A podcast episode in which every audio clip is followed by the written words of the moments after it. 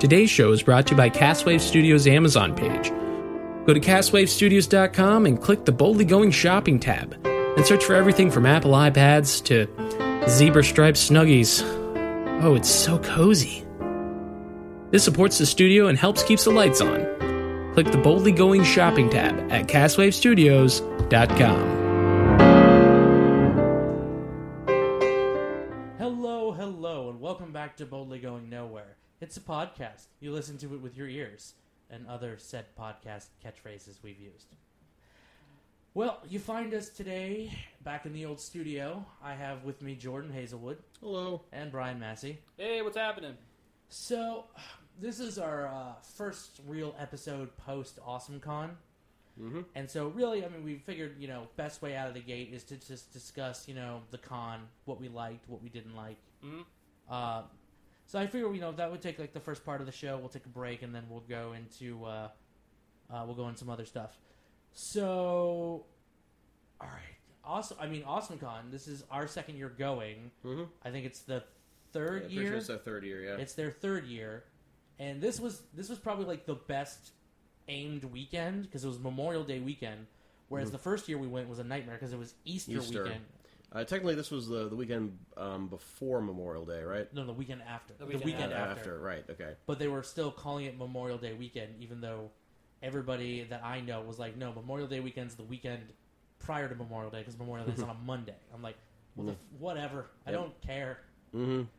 It's confusing as hell. But all right, so let's talk about let's talk about the con. All right, uh, so some of us went on the first day. Jordan unfortunately had to work, but we're gonna go into your experience because you were there all day Saturday. hmm So I because definitely- you abandoned me. No, I didn't. okay, yes, I abandoned. been not on purpose. Not on purpose. I would never do that. hmm I didn't have enough beer. So no. you, you went someplace, other place that had beer. oh, Well, when you make it sound when you sound like that, you make me sound like a dick. Well, okay, fair enough. All right. Anyway. So, so yeah, let's start with Friday then. Yeah, let's start with Friday. Uh, Friday, I will admit, so we didn't know what to expect because last year we went Saturday and we went Sunday, Mm-hmm. and so the con was packed. It was jumping. There was people out the doors, wrapped around the building three times. Luckily for us, we had press badges. You know, we could get in. We went on Friday, no one there, Really? and I, I, I understand it, I guess, in the sense that the con opened at noon. We got there right at about Like, 12.30, 1 o'clock. something like that. Yeah, and it was very. It, it wasn't barren, but there were people there, and you could tell they were just starting to set. People were just finishing setting up. But I just I couldn't believe how how few people were there. I mean, yeah, it was. It was kind of nuts. Mhm. I'm- Right, I'm not so- used to that. Well, no, I'm not because normally when we go to cons, even on the first day, it's packed out the whales. You know, like you know, Magfest is packed. Magfest, holy mm-hmm. shit, Magfest is packed. Like, But then again, I realized okay, it's the Friday before a three to four day weekend, depending on you know where you work. Okay, it kind of makes sense because either a you got the day off or b you didn't. Most people didn't. Most people were still in school, so okay, it kind of makes sense. So good news was booths weren't packed like they were on say Saturday or Sunday. So luckily for us, our interviews went pretty swimmingly. We got to go up to the people and be like, "Hey, we asked for interviews. Can we do them, please? Thank you." Yeah, I, I'll, I'll say that, that the interviews are probably the biggest feather in our cap uh, this this convention compared to Magfest, Yeah. when we got pretty much skunked for interviews. Whereas here we got like what eight or ten. I think it was we, it was we aimed high and got most of what we wanted. I mean, at Magfest we didn't get say say we like had like say twelve names at this con. We got ten of the twelve. Say at Magfest we got like six of the twelve that we wanted, but eh. still not bad though. I can live with that. I can live with half numbers. it not to goes mention Magfest is a completely different animal, anyways, because everybody's you know out. Yeah, okay, because that's the thing. The con, the guest, the guests of the con are just as much into the partying of the con as Mhm. the people who go to the convention to have fun are. Whereas you know the other, you know, in this sort of con, people are getting paid to be there. They have to. yeah. Make, They're getting paid to be behind the booth, Yeah, so they're they're much more readily available. Whereas at Magfest, you got to go searching for like, oh shit, well, where's John St. John? Mm-hmm. Um, crap, somebody just saw him at, outside smoking. I don't know. You know, let me go look for him. Yeah, so completely different animal. Yes, I will agree. This was definitely a, a, a banner year for interviews, which Absolutely. I guess leading into that, um, so we got a lot of interviews. Most of them we got on day one because interesting. Interesting side note: when we originally were go- were attempting to book these interviews, a lot of these people have agents, multiple agents. Mhm. They have agents for voice acting. They have agents for straight up live action acting. They have, have and apparently ninety five percent of the voice actors that were at this con are represented by one dude, yes. Jeff Zannini, and this guy is awesome. I, I cannot stress enough how much of a help he was. Jeff, if you're listening, you rock, man. Thank you so so much. You rock excellent. So, luckily enough, because of Jeff, we were able to get. Pretty, I mean, again, the large percentage of who we wanted to interview at this con were voice actors. I mean, these were people we couldn't get in years past just because they were so busy the last year. Like uh, Jim Cummings was one of them. Mhm. Got to interview him. Jordan got Jordan got his important I'm- questions answered. l- looking back at it, I'm, I- I'm I'm really grateful that you actually gave the microphone to me for, for Jim Cummings. Yeah, But um, and, and granted, I, I had like what four minutes to talk to him. I mean, I, I easily could have gone like four hours. Oh, I mean that's and that was the other thing is that a lot of people don't realize this, but put into a situation like this, you know, lu- we're lucky to get the interviews when we can get them, and it is so it is so goddamn hard not to start just gushing about their work. You know what I mean? Yeah. I mean, I don't know about you, but I definitely had that issue with some of them. Like Townsend Coleman, uh, if you listen to that interview, I'm just I'm just rambling like a fucking idiot. Mhm. And I mean, I, I try my best to keep my composure. It's, it's just it's it's it's bad. It's bad. It's bait. It's bad. Do you, do you, want- you want to talk about uh, vagaries of, of all the interviews? Uh, because I, I, I listened to all of them in a, in a block a little while ago, Yeah. and I did I did I, I my hats off to Townsend Coleman for uh, we, uh, w- w- the, the thing that the thing something happened that we always dread whenever we're interviewing. You know, like you know, behind so behind like velvet ropes on the on the main convention floor. Uh, the the the announcer, the PA system came on, and like asking for someone named Patricia. And I just I gotta love how it, most of the interviews, uh, you know, uh, We just cut that. we had to have cut that. But Townsend Coleman just owned that moment. It was He great. He, he, he made he made a he made a a, a, uh, a real romp out of that. Like, Oh. like "Oh, wait, guys, I have to find Patricia. And then Patricia! and then he sounded like he was already a mile away from the microphone, screaming Patricia. Like how how far away from the mic He was not he? even- he wasn't even a foot away. But Yeah, that's the it beauty just- of these microphones is that if you're right up on them, they sound like you're right up on them. But if you're not up on them, Absolutely. Ow. God. I think my brain just itched. Ugh. Oh, I wasn't even that loud. Ugh. Knock it off. Anyway, so no, but Townsend Coleman was great. Uh, no, I mean, let me let me go ahead and get this out. I mean, I can't thank the people who interviewed us. I, I can't thank them enough. I mean, it's so much of their work went into our. I mean, work was you know we we watched so much of their work in our childhood. They they kind of are our childhood. Yeah, exactly. You know, if not, they absolutely are. You know. So, um, all right, so I'm going to ask this question to the, the to the assembled parties. Uh, what was your favorite? Like, what was your favorite moment out of the interviews? Because Jordan, I know you did a few. Brian, you did a few. I did a few, and then I think we let Sean. No, Sean was running audio the entire time, so it was the between the three of us. So, all right, so let's start with uh, we're gonna start with you, Jordan, because you bring up the subject. So, Jordan, Okay. what was your favorite moment out of like all the interviewees that we had? Who Um, did you enjoy the most? Or I'm pleased that I was able to, to tell Jim Cummings that through a video game he called me a fucking pussy. I, I, couldn't bring myself to, to say that exactly That to him exact during phrasing. the during the interview since uh, you know, he, he's, he's a fraud representative of Disney and, and all their G-rated enterprises. So I had to uh, I had to say that he, I, he he told me that he doubted the veracity of my male genitalia. yes. But uh, that that is, I would do a story mode on Splatterhouse, the the the the, the, the most recent Splatterhouse game for PS3.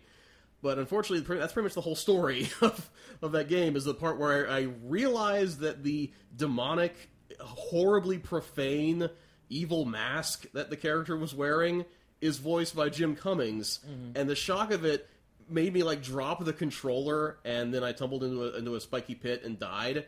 And then Jim Cummings came up and said, "My God, man, you were such a fucking pussy." Like, wow, Tigger just called me a fucking pussy.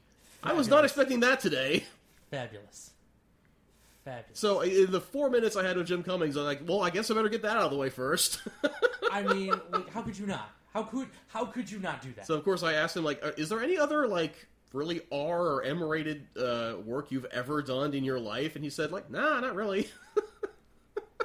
I mean, it's I, the thing is, is like he's known for that kind of stuff. So when you hear that sort of thing, like it's so out of left field that you can't even believe it. You're like, wait, I'm sorry.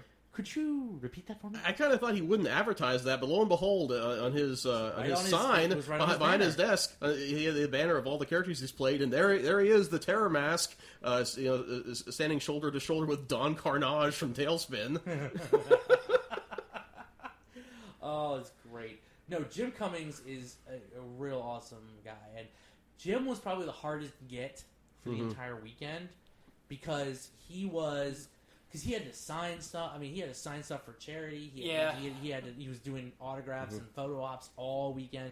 Like there wasn't a time where we walked by his table because again, we're in this back area. We're we're sort of off from the beaten path, and a lot of people like we you know we you know we pull people every now and again. But Jim's just one of those people that people are just like coming up to him nonstop. It's the mm-hmm. never-ending barrage. He's a popular guy. Yeah, finally, you know, there's like a five minute window, and he comes over. and He's like, "Okay, we doing this?" I'm like, "Yes, we're," because we were about to give up too. We were mm-hmm. about to be like, you know what? I don't think we're gonna get him. You know, it sucks, but we'll we'll we'll we'll we'll, we'll move on. We'll we'll get somebody else. Mm-hmm. But we were lucky enough that it didn't work out that way. We were lucky enough to get mm-hmm. him, and that was great. And I, I want to very quickly mention with my Jess Harnell interview, I, I told him that he that he looked like a band member of uh, what is it, Judas Priest or Motorhead. Mm-hmm. But on the drive home, I, I, it occurred to me, no, actually, he's like a he's like a dead ringer for Geezer Butler from Black Sabbath, isn't he? I'd go with that. Yeah, I'd say any heavy metal band, like mm-hmm. real heavy metal mm-hmm. band. And interestingly enough, he mentions in the interview He's he's, in a in a band. Rock Sugar. Rock Sugar. I mean, I still have yet to listen. I gotta, I gotta pull up their music, dude. Because didn't didn't uh, he say they opened for like Motley Crue? I think yeah. Um, I was like, that's Yeah, he, that's he- legit. You, mentioned how, how glad he is that he chose uh, to concentrate on voice acting because if he was a, a live action actor only, he'd basically just be bugging his agent. Is anyone making like a Black Sabbath biopic yet? yeah, yeah. Uh, Any- no. anybody? Anybody? Uh, uh, okay. Well, what about um, what about uh, I don't know Stryper?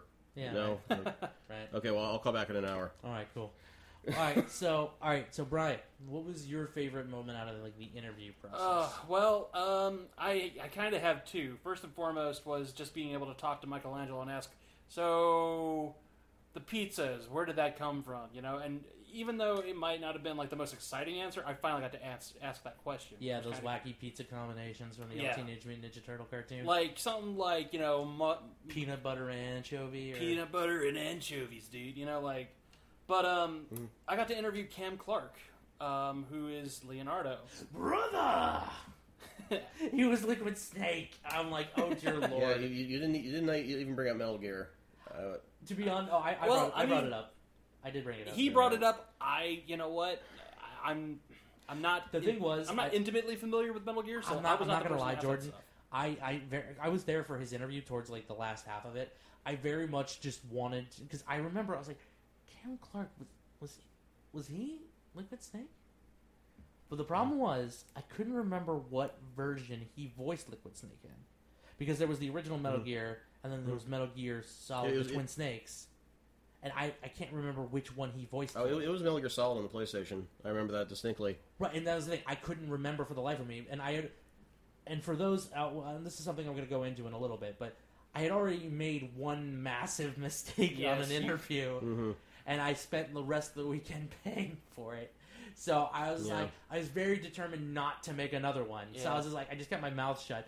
But I was like, and afterwards, I, I, I did ask him, Jordan. I was just like, "Were you Liquid Snake?" And he's like, "Yes, brother." I'm like, "I'm so happy." He looked. Oh my god! It was like Christmas. Oh, in it your, was. It Oh, was like Christmas in your eyes. It was like. Mm. Um, it was good. It was good. But yeah, I remember, I remember how bad he was busting your balls in that interview. I mean, what can I ah. say? I'm a Raph guy. God damn it. Well, i- i- okay, if I, if I may, from from what- if, if I'm remembering the timeline correctly, a- after you after you say how like you were you were disinterested in Leonardo compared to Raphael or however you phrase that. No, wa- it was, was- was wasn't was did Mark Denby jump in and say like, "Damn man, you- before we started rolling, you insulted his age," and then you just told him that Leonardo sucked. And it so was, it was all just a beautiful moment of Cam. Cam knew that Brian was taking his response out of context. Mm-hmm. Like Brian was actually like, "Oh my god, I've just insulted a member of the Teenage Mutant Ninja Turtles. My nerd cred is on the line." He was like, "No, no, no, no, no, no, no." I'm like, and then we all just, we all just sort of ganged up on him at the I mean, last second. it was it wasn't even like I was I was merely saying I, I I was trying to get to a point. basically about two minutes of that. Yeah. I just, I was just, I'm not just Basically to that. my point. It, no, we Yeah, get no, it. I, I'm- I'm not doubting that the Cam was just was just having fun of the moment, but I, I'll, uh, am, I, am I am I wrong in, in, in interpreting that like you, you, you, they like forced you to apologize, oh no, and then no, you did, and then Cam said at four, Yeah. And, and you couldn't realize- remember how you just like- insulted him. Because I was just so like, I was like, are we really still? Uh, uh, is this moment really freaking happening right now? Like, I was just, I hit a wall. I hit such was- a wall. It was. And I was so like, I great. don't. Oh my god. Oh, I'm so. so I was. it was embarrassing. It I was, was- embarrassing. I okay, was well, so you're, you're improving. You didn't walk off the interview like you did with Richard Horvitz the, fir- the previous year. yeah. Oh God. Well, Let- what let, can- us concentrate on that. Yes. oh my god, dude. oh my God. I mean, look, the point I was trying to it, get took it took the sting off of my screw up. So thank you, Brian. Not a problem. The, the point I was trying to get to at, like, because while I was talking to Leo, was that while I might have been more of a Raph guy growing up, um, certainly as I got older and I was watching more and more and I was reading more Ninja Turtles, even though I might not have initially been a Leonardo fan, I grew to really appreciate him because there was such a bond between Raph and Leo, and mm-hmm. he was kind of like the yin to Raph's yang, mm-hmm. and I just really appreciated that. And I thought, you know, wow, you know, Leonardo, maybe I need to take a second chance at him. Mm-hmm. And he actually grew to be one of my, you know, like not my, you know, he's not my favorite turtle, but he grew to be one of my favorites. Right. You know, certainly better than like, Michael, I don't know, Donatello. And I'm So- sure, and you know what, Brian? I'm sure everybody out there was really keen to know that answer. Thank you for telling us. Well, what do you want? no, it's fine. It's Busted my balls, goddamn. Oh no, it was. I'm telling you right now, that was probably one of the funniest moments of the entire weekend. It was Ugh. just you getting And we- ripped- and you we got getting it all ripped on tape. Oh, and yeah, that was that was So- what was great about it. It was, trust me, you're not the only one. Every every single person who had an interview, every single person busted, uh, uh, screwed up on something. Yeah. Everybody did. Mm-hmm. Well, maybe not so much you, Jordan, but Well, I mean, I uh, as I was listening to these interviews, I said to myself, "Yeah, this this really takes me back to uh, that Baltimore Comic Con where I was not certain how to pronounce J.M. DeMatteis before I interviewed the guy." yeah. So yeah, that's uh, the, the- good times, fond memories there. you know, it's funny. Uh, yeah, so I, but I'll, I'll say this much. Uh, so that was your favorite moment, Brian? Yeah. I mean, it was. Even though you got ripped on for I got a ripped on, but minutes. you know what? It's a, it's going to be a hell of a memory. Oh yeah, that's, It's going to be a hell of a memory. I'm going to be able to talk that to my. and them shoes, yes. damn shoes. oh my fucking god! Mm-hmm. Uh, of the many times that we wish that we were a video show. Oh, Yes. I mean that's the thing. We did. It was it was one of those weird moments where we were just like they asked us like some of the guests were asking us, "Do you want to get this on camera? Do you want to get this on audio?" And I'm just like, uh, uh, uh. I don't really have the time to set this up correctly so it'll look good. Next time. Yeah, Yeah. it's like next time I'm probably gonna put more time into And- doing it on No, video. We, are, we are we are definitely trying to make a concerted effort to do that next time. We're trying, but So we'll see how it goes. At- know, At least we'll remember Cam Clarke in the amazing Technicolor uh, tennis shoes. Yeah, yes, I'm going to be able to tell my That's- grandkids, "Hey, you're." ma- That's the name of this episode, Jordan. Oh, really? Because I, I, I thought we had a choice of like three possible. Uh, I don't know. Cam Clarke Titles. of the Amazing Technicolor Dream Shoes or three, uh, the the Amazing Technicolor Tennis Shoes. I, I don't. I don't think you're gonna get much better than that. all right. Well, Well, okay. I'm, I'm sure we'll toss out the other three at some Oh, point. probably. And, you know, uh, Probably. uh, uh, vote for your favorite at home, There which probably won't mean anything because you wouldn't be listening to this if we hadn't already posted it and given it a title. But uh, a- That is anyway, true. All right, so We like to think we're interactive. yeah. All right. Oh God, my favorite moment. What was my favorite moment? Um, Townsend Coleman's interview is definitely up there. Cause Whoa, dude! oh my God, no. See, That Dude, was that was how- my that was one of the two gets I wanted the entire weekend. I wanted Townsend Coleman, and I want to bring this up. The last two interviews we had we had planned were Townsend Coleman and Brian O'Halloran from Clerks, and the reason those were the two is just just because Brian we had gone to Brian O'Halloran on Friday and asked him, "Hey, we'd like to interview you. When is good?" He said, "Sunday is good. Anytime after three o'clock." So we were like, "Okay, seems fair." Now Townsend, we had actually tried to flag down on Friday, but Townsend had to leave to. I don't think he was actually in town. Yes, think, he was. I saw him at the table. No, okay. Well, Yes. I, I had heard that either he wasn't at the t- like well, he had, he had left. he early. hadn't shown That's- up or he had to leave for the day. He left early. Yeah, that's what it was. So So, which is fine because we understand that it's obligations. We no big deal. We were like, we work around their schedules. That's the whole point of the thing, right? Mm-hmm. So we got to interview Townsend, and Townsend's interview was great. I mean, obviously, if you haven't listened to it, go listen to it. It's it's up for you to listen. Um, the other moment was during the Brian O'Halloran interview. I- I mean, I, I, I thought I loved the interview just because Brian O'Halloran's one of my favorite character uh, plays one of my favorite characters from the View Askew universe. He plays pretty much the everyman of yeah, anybody who's ever had a shitty ass job can like look at that and be like, yeah, I've been there. But the thing was, it wasn't something that happened during the. It was something that happened during the interview. Yeah, th th th th- this was this was my my first uh, vote for what the title of this episode would be. Okay, so for those of all right, so we Yes. so I'm interviewing Brian O'Halloran and Sean is running the audio on our show. So Sean looks over and s- like just goes wide eyed and pale as hell, right? Mhm. And I'm just like I like I see this out of the corner of my eye, but I don't make any acknowledgement towards him just because I'm in the middle of something. And so Sean nudges me in the arm, and I'm just like, he's nudging me again. I'm like, okay, I guess he must want me to wrap it up. And we were approaching like the 10 minute mark at that mm-hmm. point, so I was like, okay, he must, he must, he must be telling me, okay, wrap it up. We're running over. I'm like, so I wrap it up, and we finish up. We thank Brian for his time. You know, he walks back to his booth, and like as I start breaking down the mic stand, he's like, "Did you see that?" I'm like, "What? Brian O'Halloran? Yeah, he's right in front of me. How can I miss him?" He's like, "No, dude, Sean Astin was watching us podcast." I'm like, mm-hmm.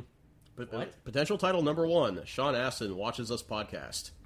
"Sean, You, you you said you wanted to make shirts. oh, I, I do. Oh, I, I do." No, but here's the thing. It's just like I'm like, "Excuse me?" He's just like, "Yeah." Sean Astin walked out from his booth and saw us recording our show, and he literally stopped and stared at us for like a good ten seconds. that's awesome. And I'm like, like, I was like, really? What? I mean, there and was then, and then I was just like, okay. The first thing that popped in my head is like, we need to make a T-shirt that says Sean Astin watches you podcast. Now, if, if, as I recall, you you uh, you tried to get a hold of his uh, uh, of his agent to interview him. I had at one point. Uh, it's his is definitely one of the ones that is more difficult to get a hold of, just because of the caliber of films that he's done in Mhm. recent years, and the fact that he is also one of the more popular voice actors right now. Like he's doing. Who is he doing in the the new Teenage Mutant Ninja Turtles? uh, He's one of them. Donatello. I Yeah. think. No, no, no, no. That's Rob Paulsen. He's doing. Raphael, I think so. possibly.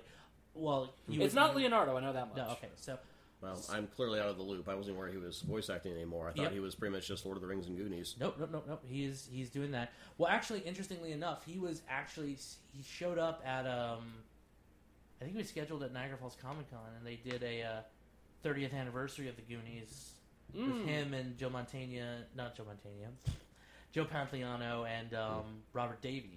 Hmm. And I, I was gonna if we if we were gonna be able to go to Niagara Falls Comic Con, I was gonna be like, what was it like to like be in like the like the second worst James Bond film of all time? What was that like? License to Kill is awful. Hmm. I know some people who disagree with you, but uh, Really? I mean, here's the thing. I, I, I say for Timothy Dalton, he's one in one. Living Daylights was great. License to Kill was awful. No. That's just me. All right, but anyway, we're going we, we, we, should, we should talk about James Bond on another another episode, perhaps. Indeed. All right. So, but I, I was, I was sort of shocked by this. I was like, like he was staring at us. He's like, yeah. He walked out. And he like glanced over and then saw me, and we locked eyes for a minute. And then it was just like this really intense stare down. And then mm-hmm. he walked away to the green room, which was like this like curtained off area, like right behind us. I was like, interesting. I guess. Maybe he was bored. I don't know. It's entirely possible. I don't know. It's just I was, He was just probably hanging. He probably mm. stood out there for a second. Was just mm-hmm. like, oh hey, look, a thing happening. yeah. I was, I was just confused. I was like, You know? what? Samwise watched me podcast. Okay. What would have made it? What- Like, not that it's not already made, but like, if he had just take, done a Bill Murray and walked by and just been like, nobody will ever believe you. That would have been pretty funny. I will admit that. I would. I will admit that. All right. So, all right. We talked about favorite moments of the con. Did you suppose we, we, we should we should uh, get like a cardboard cutout of him made so we can put him on the other side of our window while we record? Or That would be fabulous. We should get a cardboard cutout out of Samwise and just take it to intervention with us and have it at the table. I, I, I guess I guess the, the I guess Castwave Studios can handle a third Sean. At least this one doesn't Yeah, talk. we, we already got two in the bank. Why not Yeah. go for a, a Why hat trick? not? All right. So, all right. So th- we just went over the best moments. All right. What? What did you? What? What moments did you not enjoy so? Excuse me. What moments did you not enjoy so much? Um. Well, I mean, I, I I got my you know uh, my lonely Saturday extravaganza prepared down here on my on my uh, Well, you know what? I, I, I think- feel like we should give you your due and let you go into that. Okay. Okay. Well, thank you. Yeah. Um, well, the, the, the first thing I did uh, is that I, I, I, I took a panel called "In Defense of the Phantom Menace." Oh Would you be surprised to, to, to find out that of the uh, that uh, um, of the there are four guys who were hosting the Defense of Phantom Menace panel, Uh-huh. and uh, at least three of them have like written books on the topic of why Phantom Menace is a good movie. They, they, they could not be more prepared to defend Phantom Menace, Right. and they really didn't defend Phantom Menace all that well. Mm, How packed was this panel room? Uh, maybe there were like ten other guys. Uh, there was a woman behind me. She uh, towards the end, she and I just started bitching about uh, Temple of Doom to each other. but I, I love the fact that they, they start out by ranking all six of their of their uh, Star Wars uh, the Star Wars movies uh, in, in from from from uh, from favorite to least favorite. Every single one of them, Phantom Menace, dead last. Okay, bullshit. Here's my thing. I Yeah, for, wouldn't. for, for How me, for me ep- of the Clone- episode three is apocalyptically bad, in my opinion. That that, is that, was, that- that was my personal journey, though. all right. So all right. So okay. I gotta. I, I, I, we're all Star Wars fans here, so I, I gotta ask really quickly. What's how do you rate them? Okay. Um, five, four, six, two, one, three. That's actually pretty close to what I got. Mhm. I'm five. I'm five, four, six, three, one, two. Hmm. I'd say I'm five six four. Um, one three and two Okay. Hmm. Fair because enough. I fucking hated Attack of the Clones so goddamn oh, goddamn I know. I do too. That is such a bullshit movie. I I know I've said this on other episodes before, but I I was kind of an apologist for the first two movies. I honestly thought they were okay, and then the third movie just it just broke me. The the, the ending of the ending of that film was so hackneyed and stupid that it made me realize Which just how bad all of the trilogy. When when when Padme gave birth to Luke and Leia, And, and then of kind of heart. decided to die, and the medical droid, the doctor in the house said she died of a broken heart. The pregnant woman who just who just you know brought two children into this world and has them to live for says fuck it i'm out Yeah. that seems so insulting to me. Like I know the Star Wars movies aren't really like overflowing with female characters as it is. God, that that just that just set me off. Like honestly. I- there, I there, there, think- there were a thousand other ways she could have died. You, Yeah. could, you could have said she died in childbirth. You know, Right, but that's the thing. Like in that sort of futuristic society, you think they would have figured out ways to prevent that sort of thing happening. you think they would figure out ways to prevent a broken heart? Yeah, that too. Yeah, but but, But yeah, but also, you know, I think what lost me in the end was uh, and then, and then Vader screaming, "Uh, "Where's baby? Where's my baby?" where's my girl? Is she all right? Is she safe? No, but no. Uh, seems in your anger you killed her. No. Anyway, but no, the one the part that I, I, I don't want to go down this road right now, honestly, Okay. man. All right, well, all right, yeah, we'll just go back to your story. So yeah, that's. the- And this one guy during the panel said, "Well, you know, the thing about the Phantom Menace is that, like, like like thirty percent of the scenes are on are on uh, uh, you know physical practical sets. That's something, right? No one ever talks about that. You know those waterfalls that poured out of Theed, the capital city. That's salt. What, why, why, why does why does no one you know you know uh, uh, uh, prostrate themselves in praise of the salt falls of episode one? Like, wake up, people! we only got to see them for ten seconds. Yeah. I thought that was fairly obvious. Uh, yeah, I guess I'll be moving on now. Is this not Um, an art piece? What do you want? Hey, here's something. For, here's something I, I, I finally kicked off the bucket list. Um, I saw my first ever episode of Cowboy Bebop. oh, Right on. I'm clearly not much of an anime fan, am I? Um, it's it's a hard train to get up. You gotta find something you like, and Yeah. then maybe work your way into other stuff that might be Mm-hmm. similar. Cowboy Bebop, I think, is a great universal. yeah. I mean, Get. there's So- there's really three anime that you know if you're not young. Uh, well, that's that's wrong to say, but like, Mm-hmm. there's really three gateway anime that a lot of people cite. And It's Bebop's either one of them. it's Bebop, it's Dragon Ball Z, and it's Sailor Moon. Um, be I'll glad- stick with Bebop yeah, be, be glad it was Bebop. So- Uh, yeah. So um, yeah, it was just the first episode. I, I mean, it's still you got you got what you got the the hulking cyborg guy who who thinks that there will be beef in this pile of peppers if he thinks about it hard enough. And there's the foxy Latina woman who's pregnant with drugs. Um, it's okay, and uh, and I mean obviously this is a show that. Uh, that was probably the uh, was it the first uh, major leading performance for uh, Steve Blum. I think so. Mhm. I think that was his. I think that was his big break in the voice acting scene. hmm And, and, and, thank, and, and so, so thanks to Cowboy Bebop, he he would go on to voice uh, the uh, evil mercenary companies that I'm probably going to mention in like ten video games in my story mode podcast. Yay! but um, uh, oh, yeah, the theme song. Holy fuck! Is that one of the greatest theme songs I've ever heard in my life? I will. I will go on record and I will say that is the best theme song to an animated series ever, ever, ever, ever, ever, Dun-dun, ever.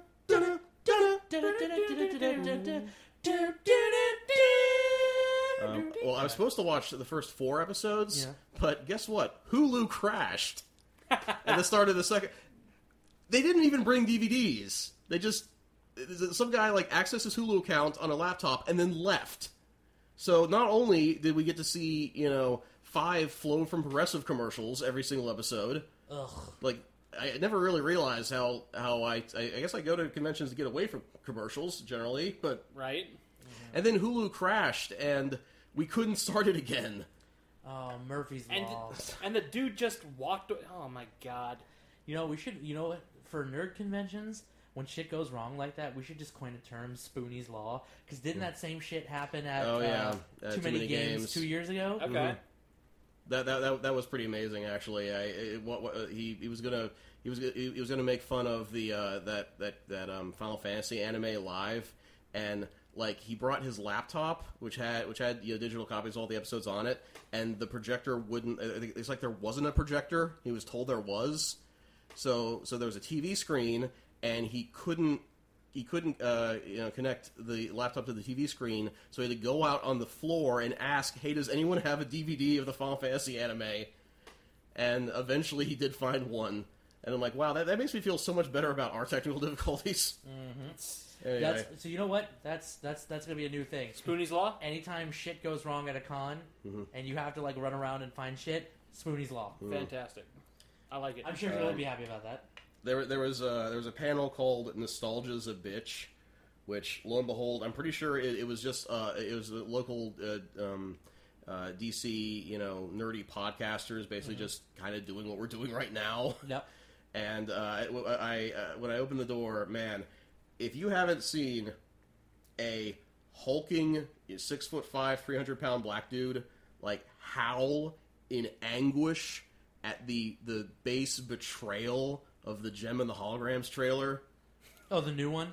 yeah, I, I'd recommend you see that if you if you if if, if, if that's appearing in your area. oh my god. there is there. do you think there might be video of that? Because I want to see that. Jerrica supposed to be able to talk through her earrings at Synergy, the Synergy computer who makes holograms, and she's a rock star because that's what the holograms mean, you motherfucker! Spare me this Hannah Montana bullshit! Oh my god. Oh, oh, that Oh, good. Someone, glorious. someone else who shares my pain. Yay! I'm so. We're supposed to be a family. Vinda Uh, fucking kiss my ass. Awesome. All right, so There, there was a, an uh, Asian cinemas uh, panel. Um, I, I went in there like expecting some guys talking be talking about Old Boy, but of course I opened the door and on the screen it's Big Tit Hookers 2009. Well, did anybody else see the cosplayer dress dressed as an issue of Busty Asian Beauties? yes. I legit mm. Jordan. She's dressed in like a Daisy du- Daisy du- Duke outfit, mm-hmm. right? And she just holding a poster up in front of her with a giant square cut out of it, and on the front of it she has written "Busty Asian Beauties" and all this. I'm just like, oh, no, I didn't see that. I, I, I just realized I said Big Tit Hookers, didn't I? I'm sorry, I meant Big Tit Zombies. oh, okay, Oh. Because you know that's important. Um, that and distinction I- is important. Oh, and, and, and they also had uh, some other you know great exploitation classics like Riki-Oh, the story of Ricky. Okay, I love how they Oh, I love how they said that they almost got ejected from the previous con for airing that because they forgot to mention that this was an 18 and older panel, so it defaulted to all ages. Oh shit. and then Oh, some wow. children like vomit all over themselves. wow. that movie is notoriously violent. So, oh my god. Oh, wow. So, Holy so, shit. so for this advertised 18 plus panel, they had to they still blurred out most of it just in case. Jesus. Oh god. Oh my Uh, god. So what else happened? Oh, um, let's see here. Um, oh, they also had some Bollywood films, and so they're- they they, Oh. they had a, they had a, they basically the the Bollywood version of Aladdin. And man, uh, the, the, the the excerpt was essentially the Bollywood version of the "You've Never Had a Friend Like Me" song of the genie, you know, with a with a bevy of uh, of, of harem uh, backup dancers, Now that you mention- singing about how awesome he is. Now that you mention it, I kind of want to see that. Uh, real quick though, uh, there's an interesting thing that happened uh, that I noticed um, with this movie. Like every, so of course it's it's Bollywood, so it's in you know Hindi, right? Mm-hmm. Every third sentence is spoken English. And I actually raised my hand and asked about that, and he said, "Oh, well, there's also there's also a couple sentences of Korean in there as well." And so it's, it's something that it's something that um, that's that's, po- that's popular in a lot of uh, Asian cultures is that it's it's very uh, it's considered very um, educated, very very refined if you just speak another language in the middle of your conversations. Hmm. I mean, I, I actually I can think of a, of a few like Yeah, like you know. uh, like J-pop songs that have like choruses in English. I mean, hell, um, uh, or K-pop Style. song, like Gangnam Style, has the, the, chorus is English. Hey, sexy lady, uh, uh, it's Gangnam Style, and I, I never really thought of that before. I mean, like, what, what, uh, you know, what would happen if I was given a review of something and half of it was in Spanish? Would you say like, "Wow, my respect for Jordan it just goes higher and higher every day," or or would you think that I was like making fun of Lady Gaga or something? It's a tough distinction. Like I'd have to actually watch the inflection behind it, but yeah, it's it, I weave between the two. Yeah, Oh. I mean, it, it's very That- common. Like, um, Yeah, now that you think about it, yeah, now that I think about it, like Gangnam Style is like the most, at least the most popular version of like what, like that's like what, like two billion Yeah. hits on YouTube. let me go ahead and mm. throw you out a more obscure, like, you know, example of that. Sure. If you listen to like J Rock and you're an X Japan fan, a lot of their songs do much the same thing, where they'll do like the mm-hmm. chorus and then they'll do the verse. Hmm. Like the chorus will be in Japanese and then the verse will be in English hmm. Hmm. for whatever reason. I have a I have an X Japan song on Rock Band. I don't remember what it's called. It's, I.V.? it's entirely in English. Well, yeah, there are exceptions to that, but a lot of their earlier work did that. Anyway, Okay, fair enough. um, I got a, a truckload more pop vinyl figures. oh yeah, any any good ones? Um, sh- you know, clearly, you know, someone someone from uh, from Sony said to, to Mr. Pop Vinyl, "Hey, there's nothing on earth that could possibly make Sackboy from Little Big Planet cuter." And Mr. Pop Vinyl was like, "I accept your challenge." So I have a Pop Vinyl Sackboy. It looks that amazing. is- I did. that see turns that. my It eyes is- to gumdrops. It is. It is awesome. I will admit. The one pop, the one pop uh, was a Popco vinyl figure. Mm-hmm. The one I want the most is of Jack Burton from Big Mm-hmm. Trouble in Little China. Oh, I want that so bad. I want it before it'll become Dwayne the Rock Johnson. Yeah, I heard about that. Ugh. Ugh. I'm sorry. Move on. Uh, moving on. Um, okay, so we already mentioned uh, the the interviews that we have had. There were two interviews I wanted to land uh, that, that we we couldn't. Uh, one was uh, Phil LaMarr, Oh yeah. and man, I've uh, gosh, I've again, that's the guy I can probably talk to for like four hours just on, on his voice acting work alone. Yeah. I mean, I was looking forward to to, to saying to, to, to asking him because I only recently, speaking of bucket lists, I only recently saw Pulp Fiction all the way through, Oh, yeah. and I would well, I, I finally get that joke from uh, Mad TV's Gump Fiction, starring Phil LaMarr. Not again. I, I finally get that. So. I mean, I, I've seen I've seen uh, like clips uh, of you know, other videos where you will use clips of um, of John Travolta disintegrating that guy's head in the, in the backseat of his car. I only recently learned that's that's Phil LaMarr. Did you did you know that that wasn't the original outcome of that? Uh, no, Yeah. Fun fact: in the original version of the script, the gun goes off but hits him in the throat. So Jeez. he's just like sitting there gurgling to death, and he's just like finally he just puts him out of his misery and blows his head off. ah, that's very kind of John Travolta. um, I kind of I kind of want to ask Phil LaMarr what exactly was Marvin's gang's plan exactly. It's like uh, they, so those four guys were like ostensibly working for Marcellus, and then one day they up and stole his soul, like yanked it out of the back of his head or something. Something and put it like back, put it in a suitcase, and then hung out at one of their apart at one of their apartments. One of them went out for burgers, and they had like one weapon. One guy had a Desert Eagle, and they gave that to the guy with the, the most demonstrably worse aim. Yeah, and they then what? basically- They just sat there and waited, and waited for Seinfeld. and waited for um, Samuel Jackson to come and kill them. Like, what, what was the extent of their plan? You, I mean, you look at those guys and you can tell. Like, what was it? I, I remember reading the actual script for Pulp Fiction. Hmm. That scenes like when they walk, when you, you like Vincent, uh, Vincent and Jules walk in, is like four guys who are obviously in over their heads. That's the like the very first line of description for them. It was like, yeah, it seems about right. Yeah. After seeing the film, Well, anyway, uh, the, the other guy I wanted to interview was uh, Mr. George Newbern. And looking back on it, maybe it's a good thing I didn't get a chance to interview him. Um, I got I, I like I don't want to, you know, far be it from me to speak uh, on behalf of somebody else. I feel like he did not want to be there.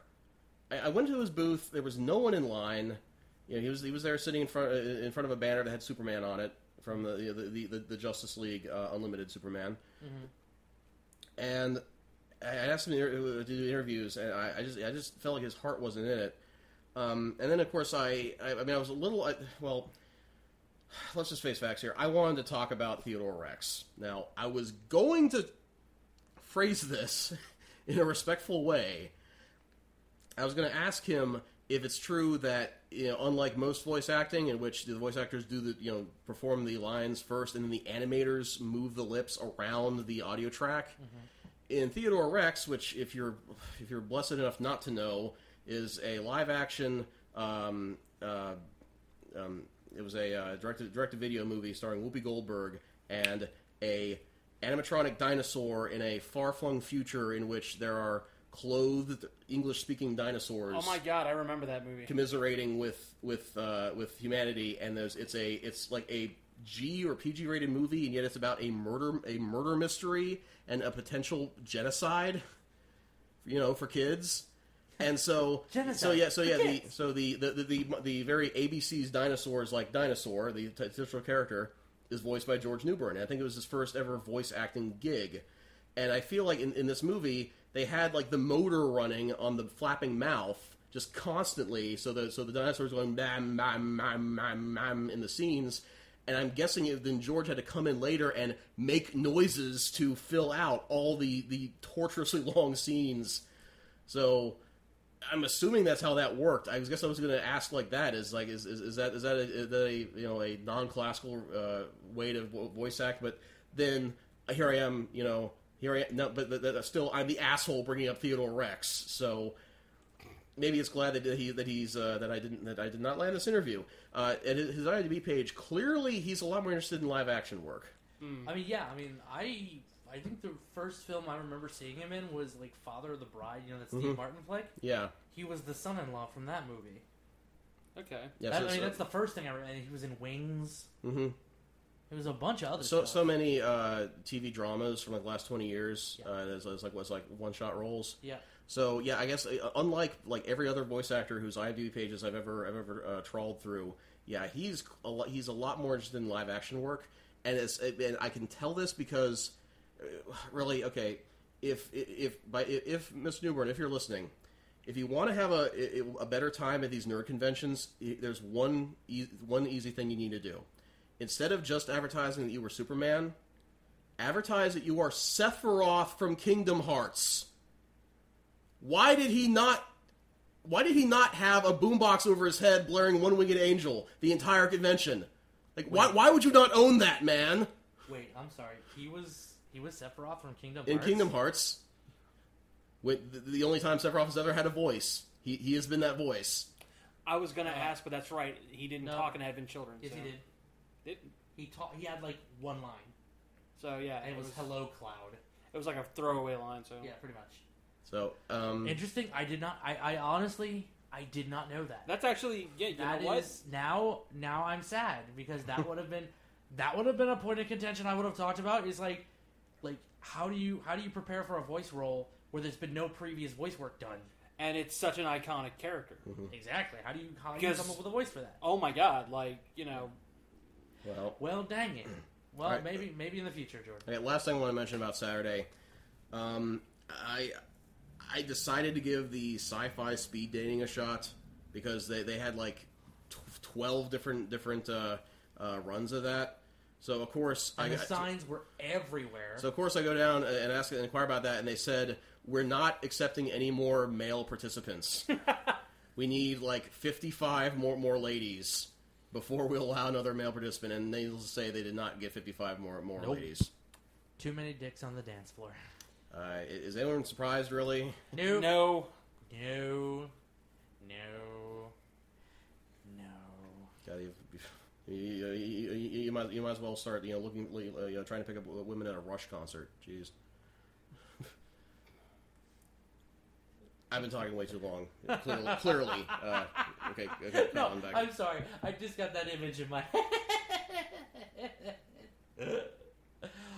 Oh my god, that's so funny. All right, I think with that we're gonna take a break. All right. stay tuned for this. Co- stay stay tuned for this commercial. Hi again, folks. I hope you're enjoying the episode so far. Did you know that this episode is brought to you by Castwave Studios and Think Geek? Go to castwavestudios.com slash thinkgeek and click through to shop for everything from enterprise pizza cutters to sonic screwdrivers. That really work. This helps the studio. It doesn't cost you any extra. So bookmark and go to castwavestudios.com slash thinkgeek and get your nerd on today. That's castwavestudios.com slash thinkgeek.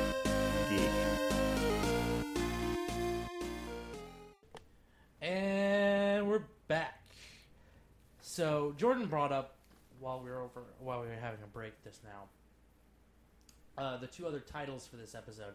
I know I said we'd probably wait till later, Jordan, but honestly, let's bring them up now because we're coming right off that conversation anyway. Okay. So the uh, so I'll let you go with the first one. Was uh, well, you you wanted you uh, wanted to frame uh, the phrase "liquid snake in the bathroom." Yeah, that would be the second title, and let me let me explain that.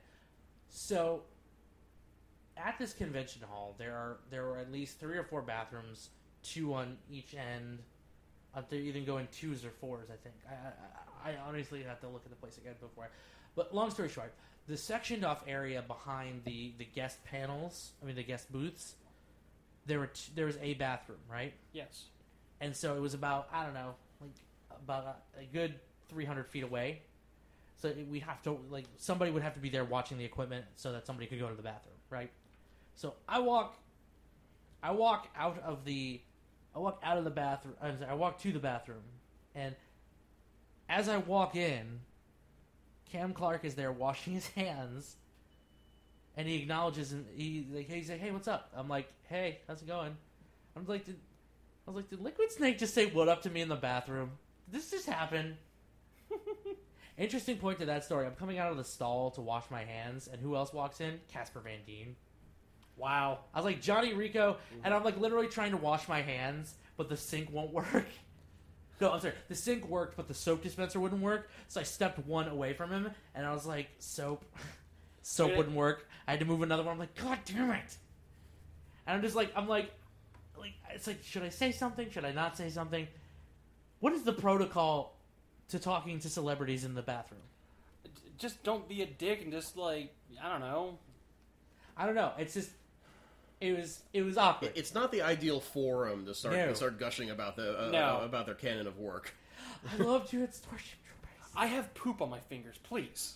You know, like, It was it, it was it was awkward. like real don't, awkward. yeah, don't do Mhm. that. It was real awkward. If I, like, I, d- I Yeah. didn't. If it makes you feel any better, like yeah, didn't. no, no, no. I'm just like, if, if anybody's listening and they're trying to like maybe Yeah. do what we do, don't do that. That's just a tip. You, Like, you know, wait until they're out of the bathroom and they at least have their freaking hands dry. Long story short, it's been like almost 20 years since I played Metal Gear Solid for the first time, and I and I, I and I noticed these characters' names Solid Snake and Liquid Snake, and said to myself, I gotta make a poop joke out of those names at some point in my life. I just have to before I die. Yep. And 20 years later, here we are. Fantastic. Th- th- thank you for this opportunity, Colin. Do, do, do, do. Anyway, so this the the third title, the third possible title was Jordan. I'll let you have this. Uh, I believe that was Are You Star Wars or something. Yep. Uh, well, the, Are you the- the- Star Wars? or the story something? of Are You Star Wars or something is first we have to mention the story of of a friend of the to uh, Castwave Studios, uh, Steve Spidey Steve Custer, who uh, who joined us on Sunday. Uh, he was more Winter Soldiery Steve than Spidey Steve. Yeah, But, you got to um, you got to change it up. mhm. Which, gotta- by the way, he looked freaking. He was spot on. he was he was definitely. ro- I mean, obviously his hair was shorter, but I mean he was definitely rocking the Winter Soldier look. hmm And um, if, if he were here I'm, uh, today, I'm sure he would like to uh, mention how how appropriate it is that the word winter is in the name of that character. Because when you cosplay as him, it's best to stay away from the warmer months. Yes. He was wearing like what three leather coats Three. He He, was had- wearing and so a turtleneck. layers. Yeah, for, for, for those of you who, who yeah, I don't know if anybody's going to be able to see that. There are pictures of this online, but uh, you don't understand the complexity of this costume because he was wearing he was wearing Under Armour, so he's wearing like a spandex layer, which I guarantee by the end of the day was like stuck to him. Yes. It was, it was I. I, I felt dehydrated just looking at him. yeah, I know, right? It was he was wearing that, and then he was wearing a turtleneck on top of that, a wool turtleneck. Yeah, it was. people. I was like, "Are you fucking serious?" Right, and it gets it gets worse. He's wearing this at least inch thick leather vest thing. It's, It's like he had a leather harness, then a leather vest, then a leather jacket, and the cyborg arm was like uh, duct tape over leather. it was like three separate pieces of like all connected to his arm, and I was like, and under that, how- he had a he had another spandex sleeve under that. yeah, he had another spandex sleeve on top of the spandex sleeve under that. I was just like, how have you not passed out yet? It, it's, really, it, it's, really, it's really no wonder all these superhero types are just so athletic. They kind of have to be in order to survive. Yeah, I know, right? I mean, on top of that, he was wearing a mask too that covered up like his. I mean, well, yeah, by the end of the day, he was so flush, and you could tell that he had sweated out about ninety percent of the liquid in his body. mhm. And he was like, "Yeah, I kept hydrated." I'm like, uh, sure? nature is proving otherwise, there, Steve. But Mm-hmm. it's, it, I salute him. That is- mm-hmm. that is without a doubt the most. Yeah. That is the most dedication I've mm. seen to cosplay in a long time. The only cosplay costume I have is, of course, Doctor Strange, and that's like that's you know comfortable slacks, a, a poofy pirate shirt, basically, and then you got the cloak. Oh, and the that'd be a cloak, the cloak can be uncomfortable, but I can easily part the cloak, Mm-hmm. and mm-hmm. then I, then it's then I'm I'm breezy. Yeah. Right on. So I can't I can't even fathom. Nope. I can't either. That's I can't do it. I can Fortunately, kind fortunately, of. fortunately for me, I, I don't have I don't have anywhere near the figure to cosplay as like any male character I can name, Mm. other than Si- other than Silent Bob or the Blob. High So, five. yeah, Woo! Yay. Fat Brothers I kind powers activate. Yeah. Form of a steak and cheese sandwich. Form of a bag of Fritos. So yeah, we were so then as we were leaving uh, the convention, um, there was a homeless woman who uh, who uh, uh, inquired if Steve was Star Wars or something. Not were you in Star? Are you playing somebody from Star Wars? You're Star Wars or something. Are you Star Wars or something? And he was like, "Yeah, I'm Star Wars," and then we just walk away Yeah. Because we were just like, "No, I, I'm sorry. The day has been too long. I don't have the time Yep. or the patience That's me, good To old Star explore- Wars. to explain the intricacies of this character to you. I just don't. I, I felt bad because I distinctly remember her asking me for a quarter like nine hours before when we were going to the convention the first time. yeah, that's Alright. just I was just kind of like, I don't know, when he was walking around in DC, I was just like, oh my god. Like, I just, it, it was so cool mm-hmm. because, like, I was just like, oh my god, it's like the movie. I sure hope the cops can see that orange tip of the, uh, the uh, uh, of my assault rifle. that was I was that was a little worrying. I do remember that morning he calls me at like eight a.m. He's like, "Hey, not to be a dick, but can you come pick me up?" I'm like, "What?" He's like, "Yeah, I just walked out of my house and I freaked a load of people out because you know I've got like guns and a metal arm here." I'm like, "Okay, yeah, I'll come get you." So I had to go get him. Well, Interesting. well, apparently that movie just wasn't popular enough. Now was it? I don't know. what can you ask of people? Just go see movies, please. Fund the economy, you selfish pricks. anyway, so a couple other things. Uh, so I, I think honestly we've talked about everything we want to talk about from Mhm. Awesome Con. Yeah. I'm going back next year, no doubt about it. Absolutely. This Mhm. year, uh, is it just me? Or are they just moving it up? This this next year, it's in June. Like Mm. first weekend in June, which hey, fine with me, because June is usually a sparse month for It, us. it certainly is weird to see conventions dance around the calendar like that. Yeah. I think it's just because that particular convention center gets a lot of business, hmm so they have to go with what's available, Okay. which makes sense. But so uh, getting away from that con, uh, I want to talk about what do we want to talk about? I think we want to talk. There was Mm, Uwe Boll, maybe. Oh Uwe, oh Uwe, Uwe Boll. You Well, if, if you guys have had, have- have had trouble pronouncing his name, don't worry, you won't have to anymore. yay! Yay. Hooray. That's for those of you who haven't heard. Uwe Boll is he's no apparently this is now mind you this is basically just coming off of a YouTube video where he he's basically sulking over the fact that his Rampage three Kickstarter has failed. And I and I Aw. right. Poor, poor guy. well I'm just I I was anybody really surprised over that though? Fuck no. I mean, you know, I, I want to say that that you know, n- you know, ha- having plumbed the depths of humanity as deeply as I have, I should feel like there are enough people, enough uh, people out there who want to see more hilariously horrible movies and are actually willing to to, to uh, swing five bucks this guy's way. On the other hand, I feel like. The, he's not. It's not like he's the only guy making horrible movies. I mean, as long as we have the asylum, I think we'll be good. Well, and that's the other thing is that we like when we see hilariously bad movies, it's just like people's like first attempts at them. You know what I mean? Mm-hmm. Like James And- Nguyen. James Nguyen is a perfect example of that. Oh, yeah. Birdemic, and then he did Birdemic too, and we were all just like, And it's really? like, well, well, he he he uh, understands the joke now, and therefore it's no longer funny. Exactly. Uwe Boll, it's just like he had studios paying him hand over fist to make movies.